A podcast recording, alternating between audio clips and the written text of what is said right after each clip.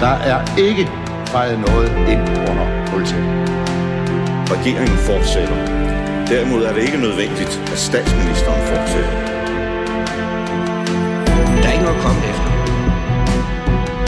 Per Helle, pas rigtig godt på dem. De er kun til lås. Fordi sådan er det jo. Ja, jeg kan bare sige, at der kommer en god løsning i morgen. Velkommen til Ministertid Live-programmet, hvor vi diskuterer aktuel politik med forhenværende ministre. I dag skal vi tale om regeringstoppens nylige fællesinterview om arbejdskraft som ny valuta, Venstres endelige skilsmisse fra Blå Blok, kritik af klimaminister Lars Ågaard og den fortsatte sag om våbenindkøb. Endelig skal vi tale sommergruppemøder, og dem har der været virkelig mange af i den forgangne uge. Til at diskutere disse emner har jeg gode gæster i studiet. Trine Bramsen, Socialdemokratiet, forhenværende forsvars-, transport- og ligestillingsminister. Velkommen til dig. Mange tak for det. Og forhenværende radikal kirkeminister Johannes Lebæk. Velkommen til dig. Tak for det. Mit navn er Simon Emil Amitsbøl Bille, og du lytter til Ministertid Live. Men lad os kaste os ud i det. Sommeren er forbi, og regeringstoppen var pludselig tilbage igen med et fælles interview i Berlingske Tidene mellem statsminister Mette Frederiksen, udenrigsminister Lars Løkke Rasmussen og den tilbagevendte forsvarsminister Venstreformand Jakob Ellemann Jensen. Nu skal der være fælles øh, kampagne, er lige ved at sige, man kører gennem øh, landet. Og så blev det sagt, at nu var det ikke længere et arbejdsfællesskab, det er et værdifællesskab, og vi skal øh, til at se på arbejdskraft som den nye valuta er væk fra krisesnakken, Trine Bramsen. Hvad er det, der er sket for regeringen? Jamen, udgangspunktet for den regering, der blev, blev skabt, øh, de forventninger, der var for bare et halvt år siden, er jo, øh, er jo nogle andre. Øh, den økonomiske krise, som mange troede ville komme for et halvt år siden, den, den, den kom ikke, i, i hvert fald ikke på det tidspunkt. Øh, og øh, sikkerhedspolitikken står også øh, kan man sige, det, det samme sted, men, men, men konsolideret øh, et andet sted. Øh, og øh, det gør ikke øh, behovet for øh, samarbejde, og at der er et, en, en, en tæt alliance på tværs af, øh, af øh, ansvarlige partier mindre, men, men det ændrer selvfølgelig fuldstændig fortællingen. Men er det ikke tankevækkende, at øh, de hovedårsager, der var til, at øh, der var brug for en regering øh, hen over midten, og, og man dannede den, de er ligesom væk. Man kunne jo også sige, når man, så kan vi vende tilbage til de gamle forhold i dansk politik, blå mod rød. Mm. Det, det er jo en udlægning. Den anden udlægning er at sige, at, at tingene skifter godt nok også hurtigt. Øh, kriserne kan komme øh, før end vi ved af det. Øh, og øh, at verden er under forandring, og derfor er der mere end nogensinde før brug for øh, at, at kunne, kunne lave de her, øh, de, de her hurtigere skifte. Det er en anden udlægning af det. Jeg er da sikker på, at der sidder nogle kommunikationsrådgivere og tager sig til hovederne og tænker, at det følger ingen teoribøger, det som regeringen øh, har, øh, har, har etableret sig på, den fortælling, der har været. Men øh, jeg må også sige, efter at have været inden for de sikkerhedspolitiske områder, både som retsordfører og forsvarsminister, øh, det er, en, det er en øh, alvorlig tid, øh, vi lever i, øh, og jeg har oplevet som, som forsvarsminister, det er jeg sikker på, at vi også kommer tilbage til, det her med, at, at det mere handlede om at positionere sig op mod hinanden, end egentlig at finde løsninger på, på de kriser, vi stod overfor. Og derfor kan jeg sagtens se fornuften i at kunne øh, have, have et, et rum, om man kalder det arbejdsfællesskab, eller værdifællesskab, eller øh, sikkerhedspolitisk fællesskab, øh, er sådan set underordnet. Hvis vi vender tilbage til interviewet, hvor at man siger, at arbejdskraft er den nye valuta, hvor ting skal måles med i dansk politik. Jeg læste en kommentator, der sagde, at det er som om, der står lykke skrevet ud over det hele, altså Lars Lykke. Øh, når man ser det her, lyder det ikke som et ekko af, hvad Lars Lykke har sagt de sidste 20 år, også mens at øh, Mette Frederiksen og Socialdemokratiet måske aflyse lidt hele arbejdsudbudsdiskussionen? Øh, mm, del af det, øh, del af det, øh, det, det medgiver jeg, men, men der står også Socialdemokratiet ud over det, for hvis vi ikke har de sosu hjælpere, vi skal bruge, hvis vi ikke har det personale til vores daginstitutioner og, øh, og øh, til vores øh, skoler, som det kræver, så hænger vores velfærdssamfund jo ikke sammen. Øh, så, så derfor synes jeg jo også, der er ganske ganske, en ganske betragtelig del, der er socialdemokratisk øh, kernestof i det her. Øh, og, og, og hvis det så er de to fortællinger, der kan mødes med, med hver sit ærne, altså fra vores vedkommende at holde velfærdsstaten kørende, sikre, at der er gode offentlige tilbud, øh, så, så, så, så er det jo for min, for, for, fra mit, set fra mit perspektiv underordnet, at man har to forskellige veje ind i det. Johannes Lebæk, en radikal bør vel være lykkelig over budskabet i det her interview. Det er vel nærmest sådan, politikken ville have været, hvis der havde været en SR-regering. Jo, det, jeg sidder og lytter, og, og jeg kan forstå, at det er, jo, det er jo en ny situation for Socialdemokratiet. Nu skal I kæmpe med enhedslisten og SF omkring reformer inden for arbejdsudbudsområdet, hvor vi hele tiden har set, sammen mod de røde har skulle trække hen med, mod bedre arbejdsudbud, specielt øh, gennem reforminitiativer. Øh, så så, så det, er, det er en helt ny situation, og det, jeg kan godt forstå, at øh, nogle socialdemokrater skal stå lidt på hovedet og, og vride sig lidt, og Trine Bremsen har jo ret i, at selvfølgelig er der mange elementer i at skabe et stort arbejdsudbud, så man netop kan få de øh, velfærds øh, hvad hedder det, på velfærdsområdet kan få de job, der skal være til.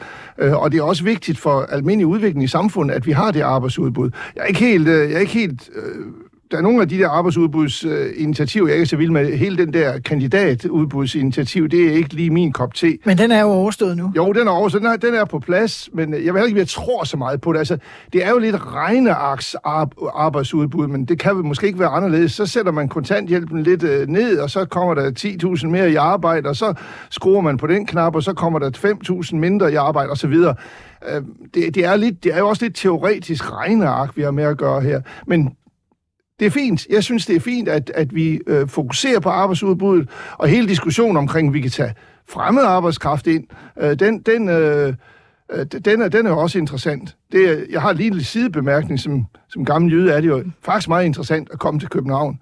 Fordi man kan jo stort set ikke gå på en restaurant, uden at det er fremmed arbejdskraft. Man, er der. Man, man kan ikke bestille noget på dansk længere, det er kun på engelsk. Og nu taler jeg ikke som en dansk folkeparti, der er ked af det. Jeg konstaterer bare, at det er sådan i København.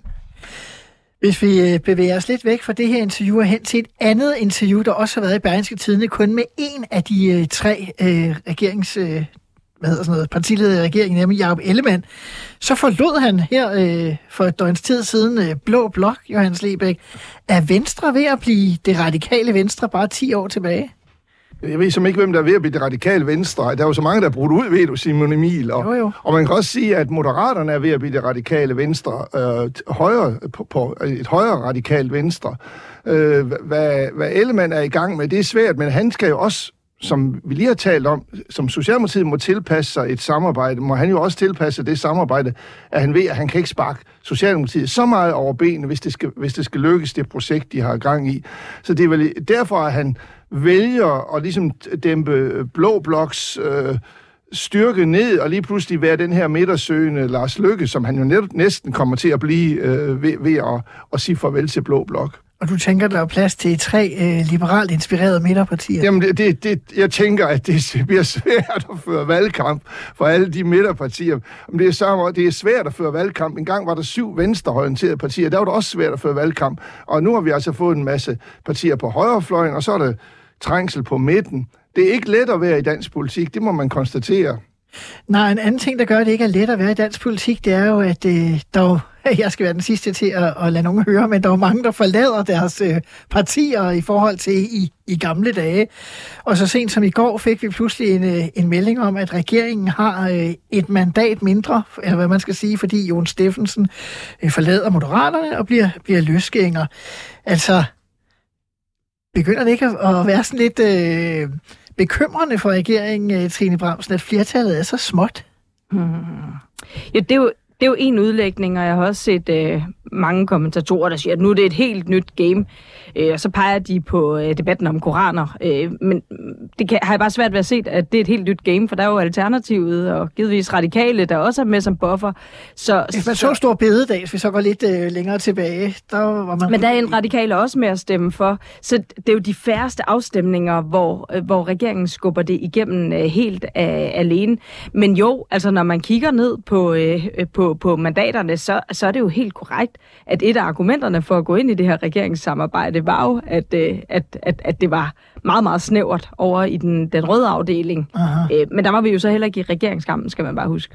Nej, nej, man, men man kan sige, hvis man kigger tilbage i historien, så kan du både huske Marion Petersen øh, og værkstederne i Venstre, der pludselig, at øh, det 90. mandat, det er skrevet. Så man går endnu mere tilbage under de første nye regeringer, der var der sådan et par medlemmer af Kristi Folkeparti, der nærmest hver uge var i medierne, fordi nu havde de fundet på noget nyt, de var imod øh, i regeringen. Det der med en flertalsregering, der ikke har flertal, det er jo en, en noget sparet situation. Mm, Jamen, det er det, der er bestemt. Øh, Jeg, jeg tror bare, man skal se det som forskellen på øh, den politik, der skal føres, og den politik, der skal trækkes igennem, og så om, øh, om det er, fordi regeringen falder. Og, og jeg tænker da ikke, at Jon Steffensen har en interesse i, at der bliver udskrevet valg øh, i, øh, i morgen. Fordi du tænker, at øh, der er ikke noget nyt parti, der lige er på vej til at, at hapse en øh, Jon Steffensen ind i Folketingsgruppen. Så skal han i hvert fald stille op et andet sted. Altså, jeg, jeg tænkte næppe. Altså, det, det, det bliver nok ikke et eksempel på en, der flytter. Det er måske nærmere bare for, for at have den, den øh, platform, som han har på mange måder. Men det er jo interessant, synes jeg, at, øh, at det, det, for en radikal er det jo ikke, det er jo ikke et, et dårligt position, at regeringen bliver lidt svækket der, fordi, som du lige har nævnt to gange, så er der jo et parti, der også er et midtsøgende parti, et parti, der er villigt til samarbejde, et parti, der sådan set matcher regeringens, mange af regeringens udspiller rimelig smart. Så for at se fra et radikalt synspunkt, så giver det ikke mindre politisk indflydelse, at regeringen bliver lidt mere øh, usikker på benene, end den har været hidtil. Men altså, det er sjovt for mig, som der er socialdemokrat, har været det hele øh, øh, mit liv, er sådan noget fjerde generation af socialdemokrat. Altså, jeg, det kan slet ikke falde mig ind øh, og skifte parti, om så... Øh, Ja, så er vi også gået var, jamen, øh, altså, om, så, altså, så, så det er interessant det der med, hvor man altså, øh, hvad man er på politik, i politik på baggrund af. Altså, jeg tror, da jeg blev gjort afløs, også, hvis jeg, hvis jeg ikke var socialdemokrat. Så, så, så på den måde er det jo interessant at kigge ud på Folketinget. Hvad er det egentlig, ens politiske engagement øh, er groet ud af? Jeg glæder mig over, at jeg ikke havde radikale familiemedlemmer Ja, før mig jeg selv. sige. Jeg er, jeg er så også meget partitro. Jeg er endda blevet kaldt partisoldat, øh, selvom, og jeg har også været med siden 80 og lavet mange ting i, i partiet. Men, men jeg kan sådan set godt forstå, at der kan opstå de springningsflader i, i, i, i en moderne politisk virkelighed, fordi partidisciplin kan også være meget snærende for folk. Og så kan det være nogle personlige årsager til, at man bryder ud. Jon Steffensen, han, han er sådan et af særtilfælde, som, som man måske kan sige, at det, det er helt specielt, og, og hele øh, de konsekvenser, der er ved af MeToo-bølgen, det, det, det er en helt ny dagsorden. Det er ikke, det er ikke et politisk dagsorden. Der er vi tilbage i, i, i ting, der også kunne ske tidligere, hvis der var folk, der kom ud i, i trafikuheld og kriminalitet og så videre, ikke? Men nu mener virkelig, at det her det er sådan, mere eller Nasser Carter i virkeligheden. Ja, men det, det er en mand, der har opført sig uheldigt, og derfor egentlig øh, har mistet den almindelige tillid. Øh, så, så han får det så næppe prøvet af nogle nye vælgere, og der er formodentlig heller ikke nogen partier, der vil give ham den chance at lade nogle vælgere at prøve ham igen. Det tvivler jeg stærkt på.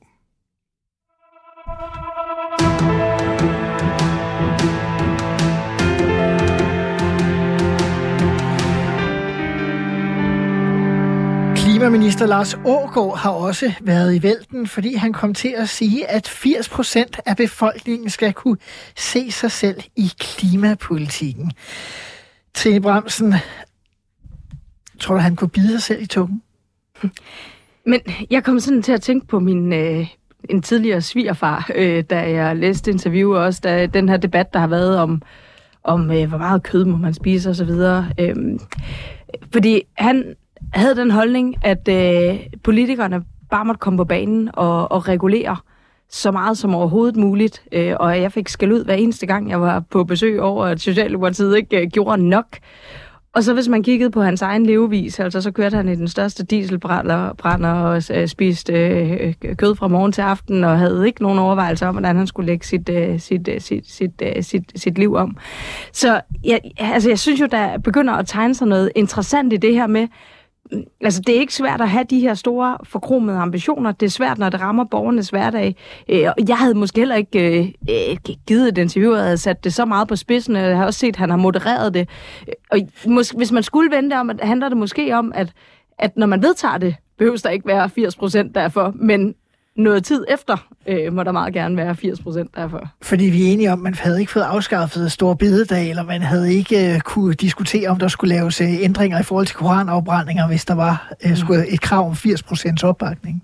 Nej, og der er jo også det, der, altså, som jeg synes, klimadebatten bliver gjort meget til, også i forlængelse af vores sommergruppemøde, som øh, handlede om, skal, skal staten nu ind og bestemme, præcis, hvordan det er, man skal leve, præcis hvilke dage man må spise kød, præcis øh, hvor meget man må, må køre i sin, sin bil. Og jeg synes bare, det er en lidt, det, det, det bliver sådan lidt forsimpling af, af den meget, meget vigtige debat, øh, og, øh, altså, og hvor jeg synes, at det, det her med at få perspektiverne på, få oplyst befolkningen om, øh, hvordan er det, man kan, kan øh, bruge alternativerne, gøre det let at, at bruge alternativerne, den er, da, den er da ret væsentlig også. Men Johannes Slebæk, der var mange, der kastede sig over Lars Ågaard, altså både for de grønne organisationer og fra politisk hold. Øh, både Pia Olsen Dyr og din egen øh, partileder Martin Lidegaard har jo været øh, meget efter ham.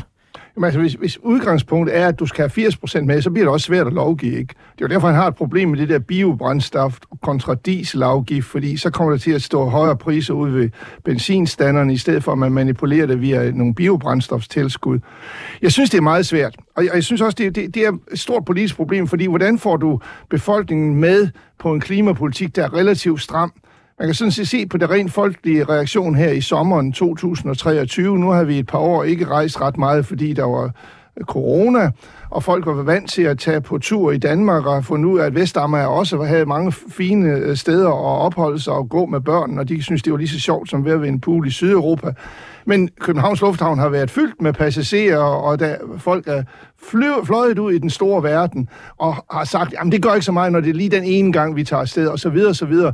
Sådan tror jeg nok, at det vil blive ved med at være i lang tid, så hvis du som politiker skal lave klimatiltag, så skal du på en eller anden måde øh, ind og, og regulere kraftigt. Og jeg tror heller ikke, at du skal regulere på folks hverdag direkte. Det bliver noget, du bliver nødt til at tage de der gamle øh, midler i, i, i brug. Det har noget at gøre med pengepunkten, det har noget at gøre med, med afgifter, det har noget at gøre med at, at lave reguleringer på en måde, hvor du ikke griber direkte ind i folks handlefrihed, men i højere grad øh, lader dem selv regulere det, og det tror jeg faktisk, at pengepunkten er en af mulighederne for at gøre det med. Men Johannes øh, Lebæk, det er jo meget fint at tale om befolkningens hyggeleri, øh, hvis man kan sige sådan. Jeg vil gerne ind og prøve også at tale om det politiske hyggeleri. Altså det radikale venstre sad med i begge Torning-regeringer, var støtteparti for den første Mette Frederiksen-regering. Jeg siger ikke, der ikke skete noget på klima i de regeringer, Nej. men det er jo ikke sådan, der er sket voldsomt meget mere, end der Nej. i øvrigt er sket før eller siden. Nej. Så er det ikke sådan, at når I er opposition, så galber man op om, der ikke bliver gjort jo. nok, og når man så er i regering, så gør man bare det samme. Sådan er det jo altid. Altså, sådan har det altid været, når man er i opposition. Det kan også se omkring uh,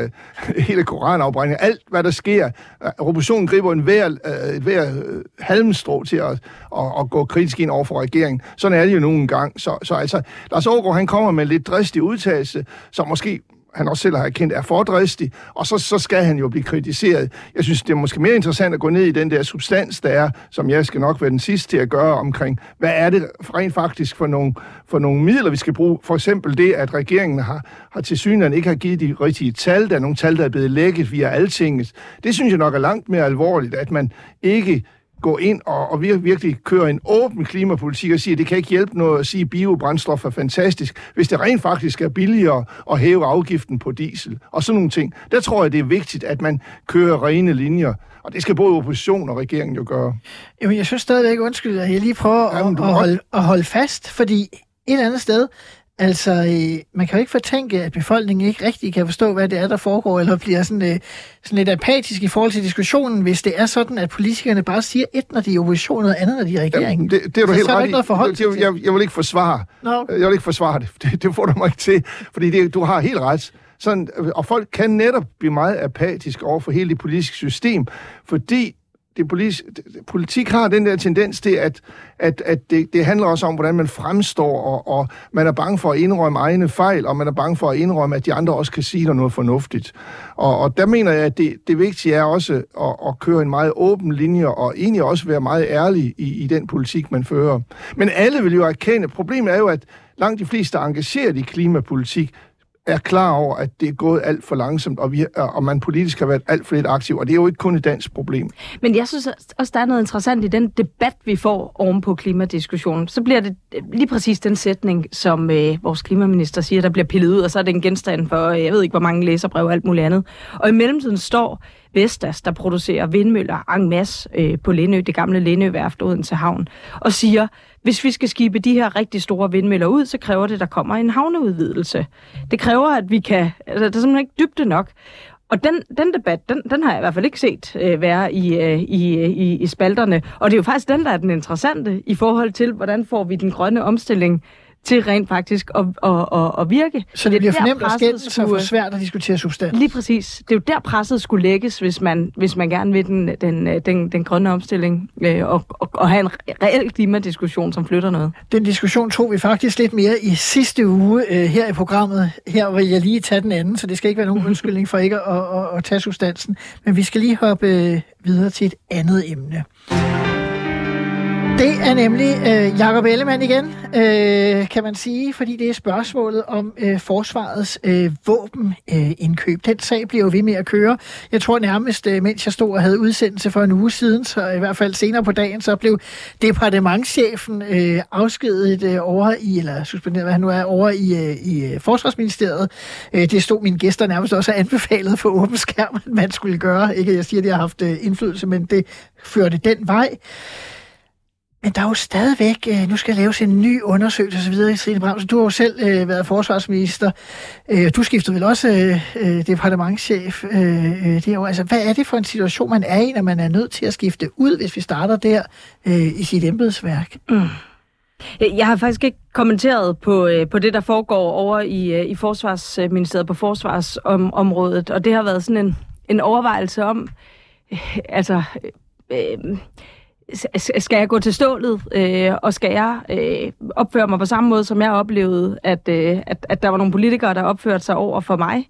Øh, men, øh, men, men, men, øh, men det behøver man jo ikke. Man kan jo selv vælge, hvad for en menneske man, øh, man, man vil være.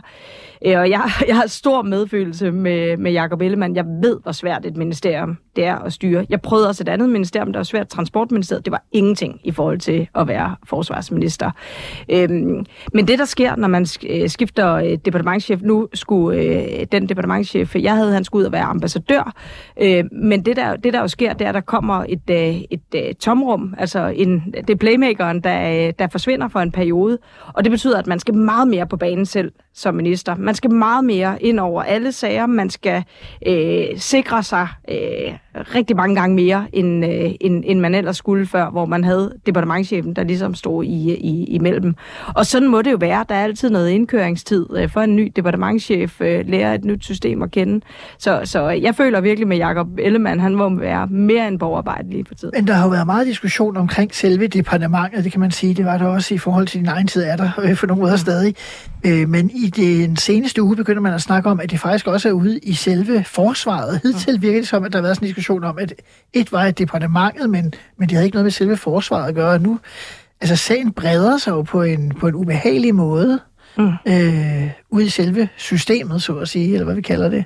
Ja, og, og, og nu spørger du jo. Øh, jeg, jeg var ikke øh, uforberedt, da jeg kom ind som forsvarsminister. Jeg havde arbejdet som konsulent øh, i Deloitte, havde haft øh, forsvaret som min store kunde, havde været i det, der nu hedder styrelser. Dengang hed det tjenester. Øh, de fik et nyt navn.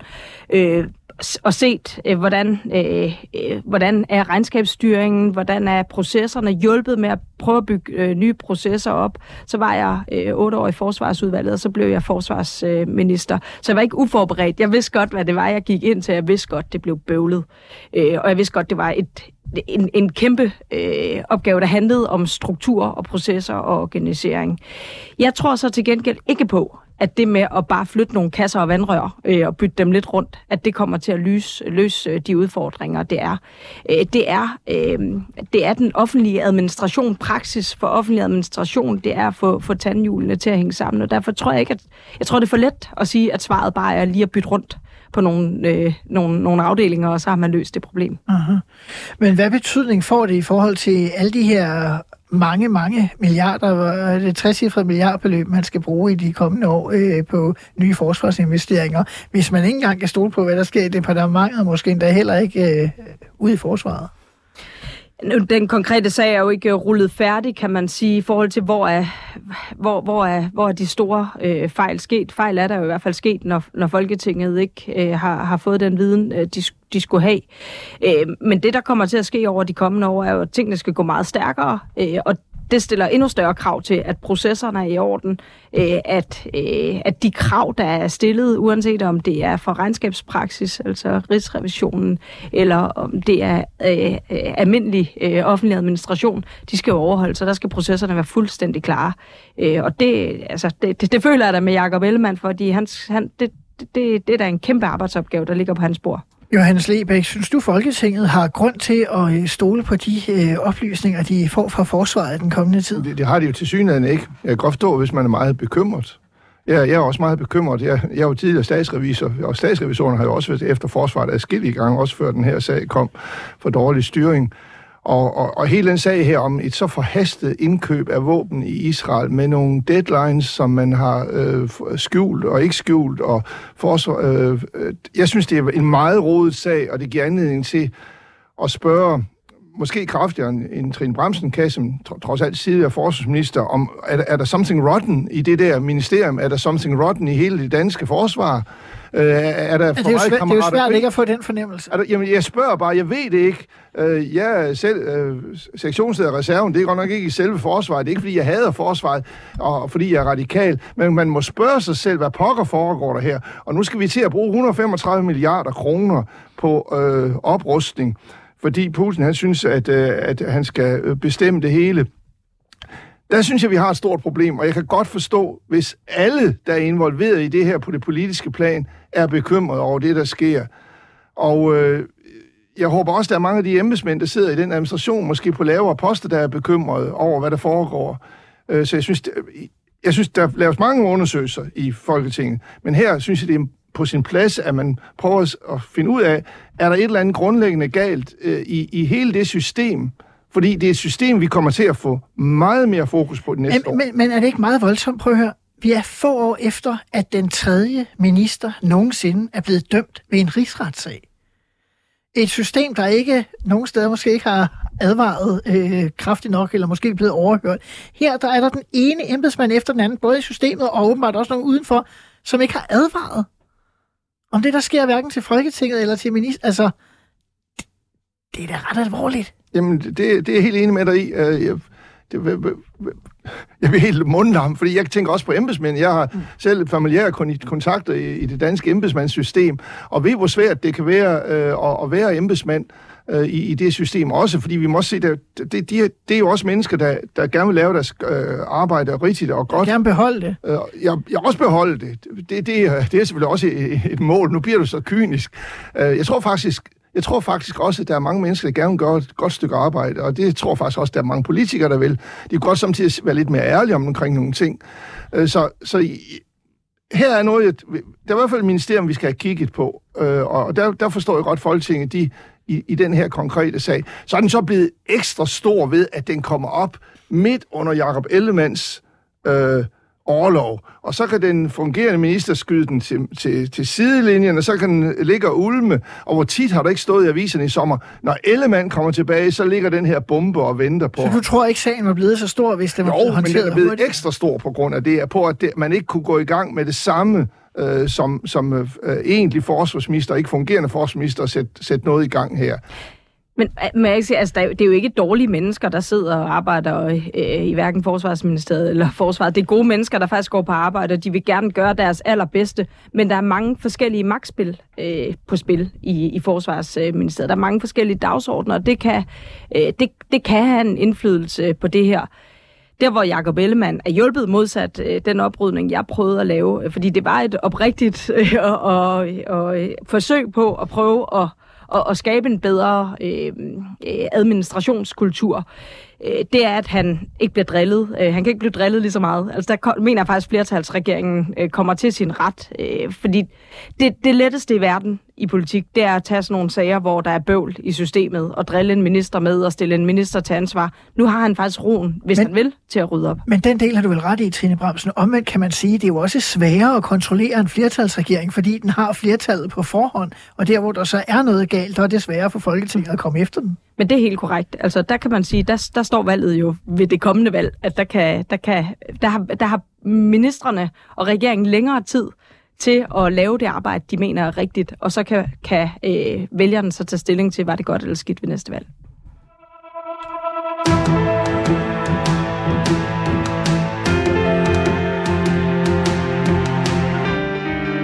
Nå, nu er vi over halvvejs i programmet, og som jeg lovede i indledningen, så skal vi tale sommergruppemøder, sommergruppemøder, sommergruppemøder, og så lidt flere sommergruppemøder, for der har godt nok været mange. Og det er jo et af resultaterne af, at øh, vælgerne har sammensat Folketinget på den måde, at der aldrig har været valgt flere partier, nemlig hele 12. De har dog ikke holdt sommergruppemøde alle sammen den seneste uge. Men det har i hvert fald en 5-6 stykker af dem, øh, første parti på banen var Danmarksdemokraterne, der nærmest havde deres øh, pressemøde, mens øh, jeg sendte i sidste uge. Øh, Inger Støjberg øh, kørte sådan et øh, pressemøde, der mest havde fokus på forslaget om, at man skulle se på den her generationsskifte øh, beskatning. Regeringen øh, vil, så vidt jeg ved, også sætte den lidt ned, men Inger Støjberg vil sætte den endnu mere ned med sådan en ond præcision, præcis hvis som Lars Lykke ville engang. Han var formand for et parti, der hed Venstre.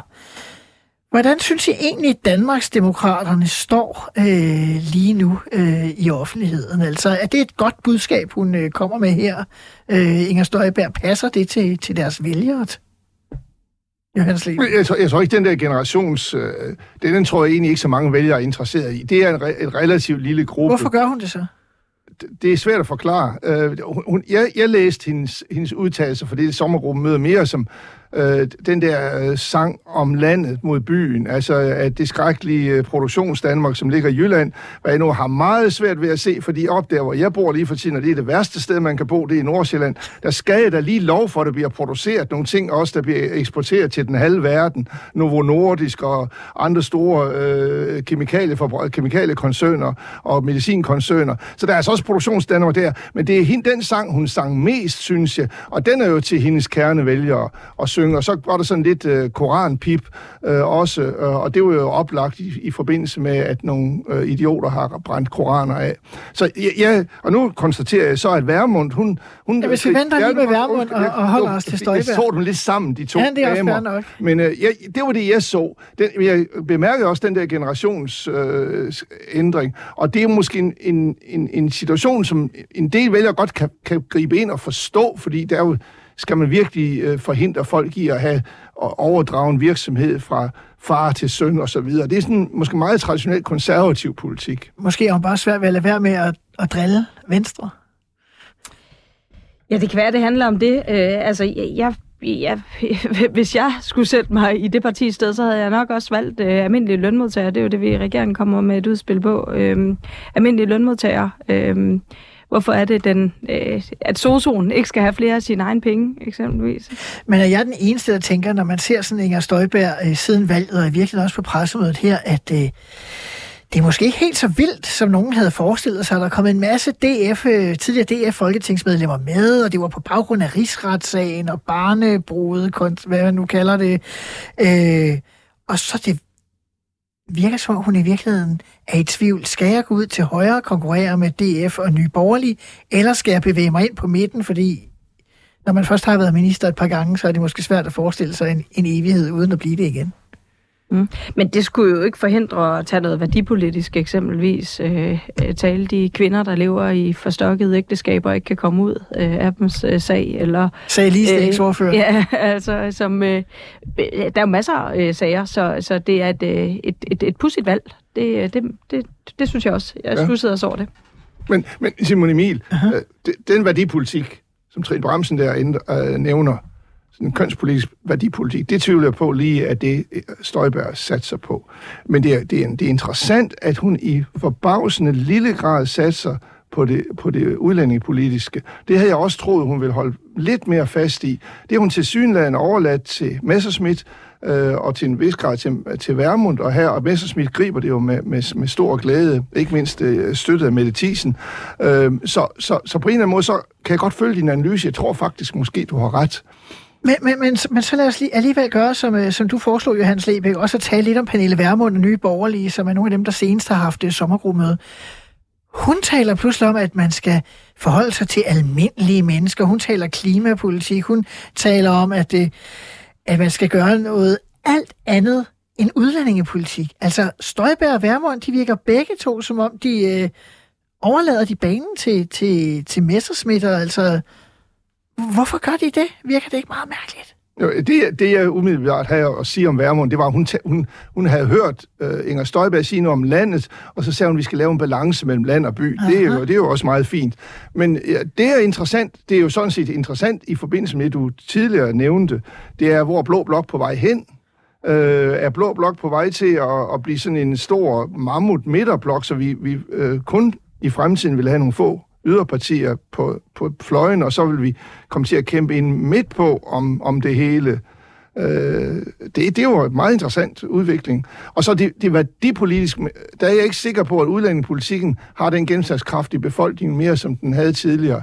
Der er simpelthen kommet en anden konsensus om, at udlændingepolitikken den ligger nogenlunde der, hvor den er. De radikale får alle deres vilje, øh, men vi er så mange andre, der mener øh, stort set det, der er så er konsensus i regeringen og en række andre partier i dag. Har I fået slået udlændingepolitikken ihjel som politisk markør, Trine Brandt? Øh, I hvert fald har vi jo fået taget hånd om nogle af de ting, der var reelle problemer. Jeg synes stadigvæk, der er mange problemer. Så, så jeg, altså, for mit vedkommende, jeg er slet ikke færdig endnu. Jeg synes, øh, altså, den store gruppe af kvinder, øh, som ikke kan komme ud af deres øh, islamiske ægteskaber, fordi manden siger nej, dem, dem har vi jo slet ikke hjulpet ordentligt endnu. Men nu tænker jeg mere i den der sådan, traditionelle nuller og tier øh, definition af, at man havde Dansk Folkeparti, der var så markant, og alle andre var låst af det. Altså, det er sådan, konkurrencen ude på øh, de partierne i det yderste højre, den nærmest er væk om det. Ja, eller der er sådan et øh, politisk øh, vildrede. Aha. Øh, øh, det, det, det, det er svært at finde ud af øh, for de tre partier, der ligger derude, hvad, øh, hvad skal de hver især være? Øh, og så vælger de noget, der, der sådan ligger lidt i kanten, øh, og som er sådan nogle lidt, lidt lavpraktiske vællinger. Altså, det kan godt være, at det skyldes min egen politiske fortid. Jeg tænker bare, Pernille Vermund uden udlænding, er det ikke bare Alex Vandopslag? Øh, men det var vel, øh, hun havde vel også et, et i hvert fald et konservativt øh, udgangspunkt, øh, så det kan være, at hun er ved at finde tilbage til det. Men, men det er jo ikke sådan, at det har ryddet forsiderne, og at det er det, alle går og taler om. Øh, og, og det kan man sige, hvis, hvis de gerne vil vokse, så, så skal de jo ramme bredere. Så er der jeres øh, eget sommergruppemøde, Trine Bramsen. Øh, var det godt? Det var hyggeligt. Det var hyggeligt. Vi, øh, altså, det er, jo, det er jo sjovt, når man ser sommergruppemøder. Det, det må I også Men prøv at fortælle det lytterne, her hvad med- sker der egentlig Jamen, altså, det billede, man ser, når man kommer hjem og ser det i tv, det er ikke det sommergruppe. Det var i hvert fald ikke det sommergruppemøde, jeg har... Fordi jeg, pressearbejdet er planlagt så lang tid i forvejen, så det har ikke så meget Ja, med og selve det er sådan nogle andre spørgsmål, der bliver stillet fra medierne, og så vinkler de på noget. Altså, øh, men det, det i bund og grund handler om, det er jo at have rigtig god tid med hinanden, rigtig god tid til at dele hinandens analyser, snakke sammen, øh, både om, om stort og småt, også være sociale sammen, og øhm, Altså- på den måde blive klogere, sidde og lytte. Men så kan jeg jo sige, når man så det udefra, så virkede det faktisk som om, at øh, det var et socialdemokrati i defensiven. Det var ligesom, nu skulle I ordne, at øh, de der diskussioner, I har haft om øh, ældrepolitikken, og hvor meget skulle man selv øh, betale og så videre, det skulle lægges død, og klimaet var gået lidt galt, måske også på grund af klimaministeren, det skulle også lige lægges lidt død, så det var meget sådan defensivt, når man så det udefra. Mm, øh, ja, men, og jeg oplevede det anderledes. Jeg oplevede det bare som et enormt, øh, enormt hyggeligt, enormt øh, berigende i forhold til at, øh, og, øh, og, og, og lytte til hinanden. Øh, men jeg tror, altså, det, det skal jo være sådan i et stort parti, hvor der er 50 medlemmer, plus vi havde europaparlamentarikere og hele vores hovedbestyrelse, flere borgmestre med. Det skal være sådan, at man kan, kan skyde idéer afsted, uden at man bliver jordet af, af, af de andre. Det, det, det rum, øh, synes jeg også, vi fik sikret. Og det rum er jo sådan set fint, men hvis vi går tilbage sådan til, det, til det offentlige indtryk, så virker det som om, at nu skulle regeringen komme i offensiv, der var store interviews med Jacob Ellemann og Mette Frederiksen osv., og så pludselig så var det i virkeligheden mere et forsvar for nogle af de sådan, skæver, der var, så nu står det måske ikke så klart for befolkningen, hvad det er for en dagsorden, der er for efteråret. Og, og det der måske der, hvor det er en, øh, hvor der er stor forskel på oplevelsen, når man sidder inde i rummet, og når det bliver dækket øh, udefra. Øh, fordi indenfra, der var det netop et, nu giver vi hinanden håndslag på, at man selvfølgelig skal kunne tænke højt. Øh, det er det, der har drevet Socialdemokratiet i, i, øh, i mere end 100 år, at man kan øh, være modig, at man kan prøve noget nyt, og så kan man finde ud af, at det var måske ikke lige den helt rigtige, øh, det var måske ikke den helt rigtige løsning, man kom med der. Men, men i det øjeblik, hvor vi ikke tør tænke mere i Socialdemokratiet, så, så er vi jo færdige. Johannes Lebæk, stod da klart, hvad for en, øh, en dagsorden Socialdemokratiet har for efteråret, Nej, hvad de jeg har kan sådan godt forstå, at, du, at man får det, det der defensive indtryk, og, og det er sådan set ikke i, i, i strid med, hvad Trine Bremsen fortæller om, om hendes oplevelse af, af, af, det, af det sommergruppemøde, fordi pressen stiller jo de, de kritiske spørgsmål, og vil jo naturligt stille nogle kritiske spørgsmål over for, for Socialdemokratiet på de der kritiske punkter, og forventer, at det er sådan nogle, man har diskuteret på sommergruppemødet, mens de måske teoretisk set har været dæmpet det. det. Det har man jo mange eksempler på, at, at de, de spørgsmål, pressen kommer med, de sætter på en eller anden måde en dagsorden, som man jo ikke i den folketingsgruppe, der har holdt sommergruppemødet, egentlig ønsker øh, og heller ikke kommunikation, sådan, sådan kan det være. kommunikationsrådgiverne ønsker. Den erfaring har jeg også, ja, ja. det vil jeg sige. Og, og, og, og pressen ved ikke, at noget af det, der blev diskuteret mest, det var forretten til middagen, som ja. var selleri carpaccio, som måske ikke lige sad. Ej, det havde jo sikkert interesseret store vælgergrupper, det er jeg ikke i tvivl om. Men, men altså, det, det, så det er for, at man får et defensivt indtryk af det. Jeg, jeg sidder og tænker på, at det er måske også et eksempel på, at med de mange partier, vi har nu, så får vi altså godt nok mange sommergruppemøder. Og jeg ved selv, hvordan vi i de radikale venstre, når vi holdt, holdt de der sommergrupper, jeg har ikke været til med så mange, når det kommer til stykket, men dog en del, så, så har vi en forventning om, at nu er verdenspressens øjne rettet mod det radikale venstre. Øh, om ikke andet, så i hvert fald Danmarks verdenspresse.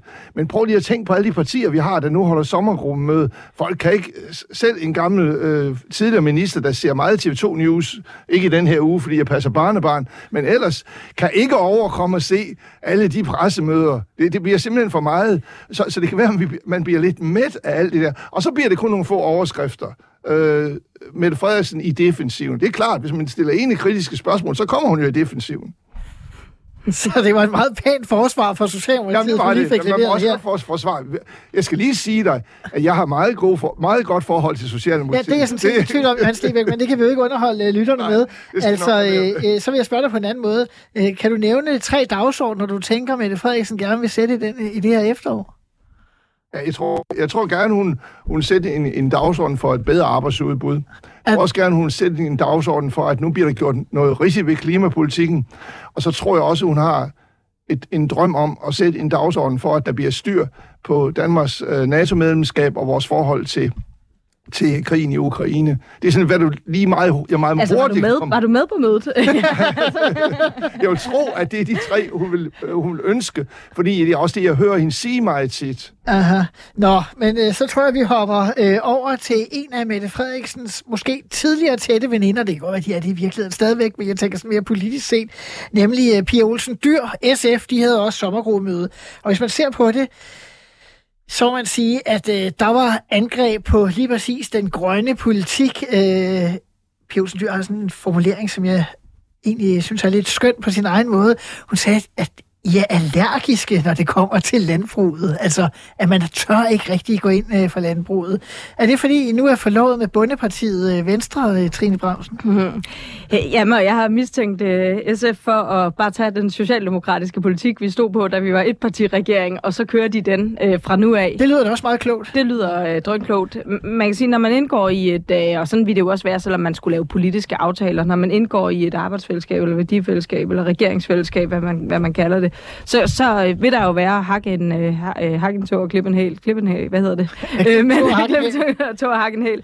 Så vil man jo skulle give noget, og man, man får noget, man giver noget. Altså sådan, sådan er det. Øh, og øh, det betyder også, at vi har været i stand til at øh, give den et ordentligt hak på erhvervsskolerne, som er kerne socialdemokratisk politik. Det var jo noget, vi ikke nåede land med, da vi var et parti-regering. Noget, der burde være så let, øh, og så noget, vi alligevel ikke i mål med det. Øh, og så modsat er der, er der nogle andre steder, hvor vi, hvor, vi, hvor vi skal give lidt, og det tror jeg, at Pia Olsen Dyr kommer til at udnytte øh, snedigt øh, og klogt øh, til at, at udfordre der, hvor S øh, kommer til at give sig. Og jeg synes, hun, jeg synes faktisk, hun, øh, hun, hun strålede. Hun kom godt øh, fra, fra sit øh, øh, sommergruppemøde, stod med marker i baggrunden øh, og øh, anden flot natur. Så hvis man øh, synes, at øh, Mette Frederiksen 1,0-regeringen øh, var bedre end Mette Frederiksen 2,0-regeringen, så kan man i virkeligheden bare stemme på SF?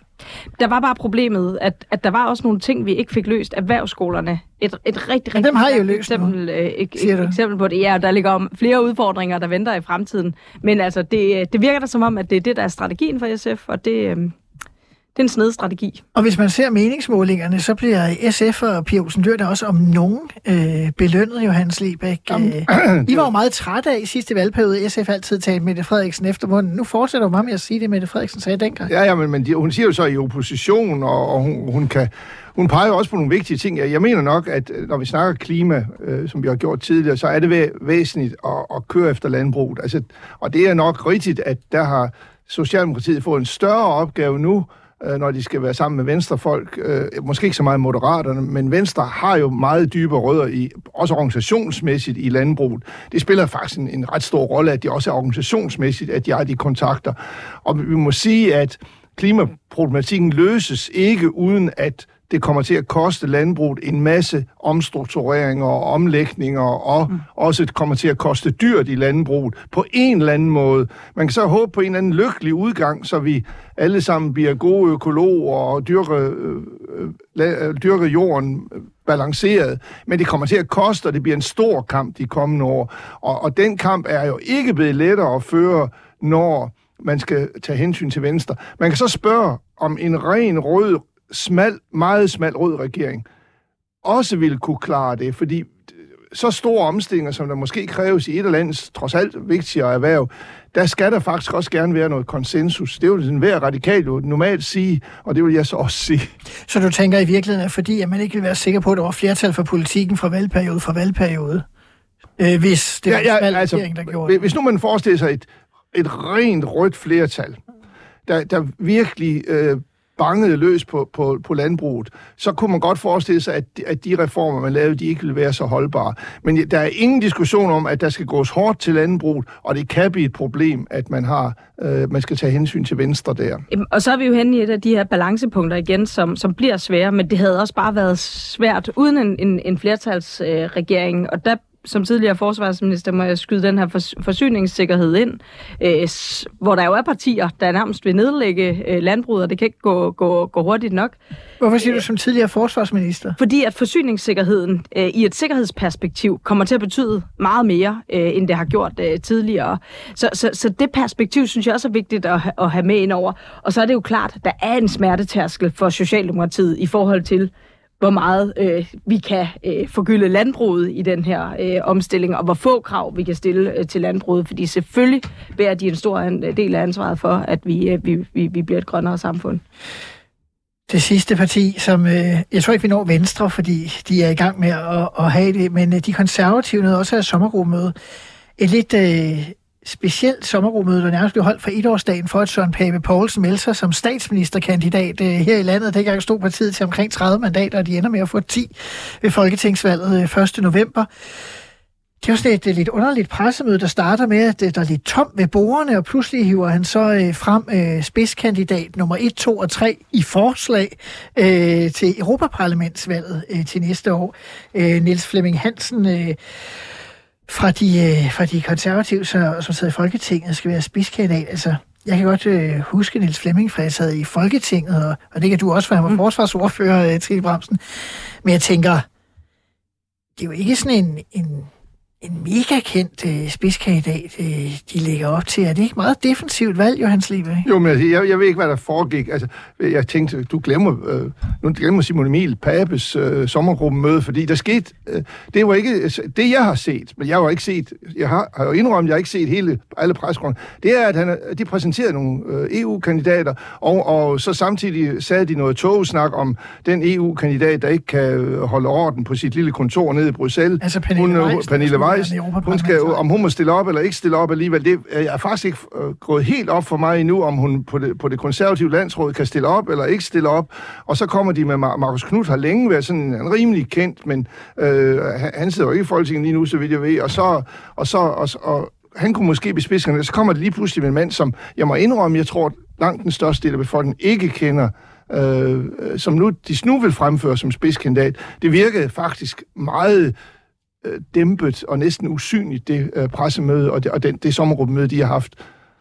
Ja, der står faktisk ikke noget politisk tilbage. Overhovedet ikke. Jeg manglede kun, at de tog hænderne op foran øh, ansigterne i det der modlys, som de også øh, gjorde øh, under, Ved kastellet under, under valgkampen. Under valgkampen. Det var sådan lidt samme setup. Jeg, det, var, det var min første tanke. Hvorfor søren går de tilbage til det? Øh, noget, der ligner så meget. Og så det der med det tomme bord, øh, som skabte sådan en dramatik og en spænding. Øh, og som ikke rigtig blev udløst. Så, så, så nej, jeg ved heller ikke, øh, jeg ved ikke hvad det er, at øh, konservative skal for alvor skal arbejde med. Det, det de står, der står tilbage ved dem her efter sommer, det er, at de er imod øh, et forslag, der skal forhindre koranafbrændinger. Det er jeg faktisk ikke sikker på, at det rammer øh, konservativs øh, kernevælgere. Øh, og så øh, har, de, har de diskussion om, øh, om kandidater, og der står tre tidligere folketingsmedlemmer, tidligere folketingsmedlemmer, som nu er opstillet som sådan en blanding af spidskandidater. Så står der Pernille Weiss, som øh, er ved at blive gjort lidt til en martyr. Altså, jeg følte lidt, det var som at se et afsnit af Kloven eller sådan noget, fordi det simpelthen var så pinligt øh, at skulle se det pressemøde. Derfor kan jeg godt forstå referencen også til pressemødet for valgkampen, altså hvor man tænkte, hvad pokker skal der komme ud af det her? Øh, jeg vil sige, jeg kommer da i hvert fald til at skulle sidde og se konservativt landsråd øh, direkte. Øh, var det dig, der skrev på et tweet for nylig med et eller andet andet, man skulle have popcornene frem? Jeg kan ikke huske det, altså det kunne man næsten, uden sammenligning med det her, men altså det kunne man jo næsten have lyst til også at få på det tidspunkt. Altså, nu, må man, nu må man jo ikke glæde sig over andres Nej, nej men, men jeg er jo ikke længere partipolitisk, så jeg må jo godt. I må ikke. I skal jo være klædelige og alt det der. Det behøver jeg ikke. Jeg tænker bare på, altså, for fem år siden, der kørte det konservative Folkeparti en kampagne for, at det var meget vigtigt for Danmark, der sad ind i, i den såkaldte EPP-gruppe, den store konservative gruppe i parlamentet, fordi dansk erhvervsliv ville nærmest gå ned og hjem, hvis ikke der sad nogen der. Og det fik man så lige akkurat slæbt et mandat hjem. Altså, vil lige øh, indgå et vedmål på, at de konservative bevarer mandatet?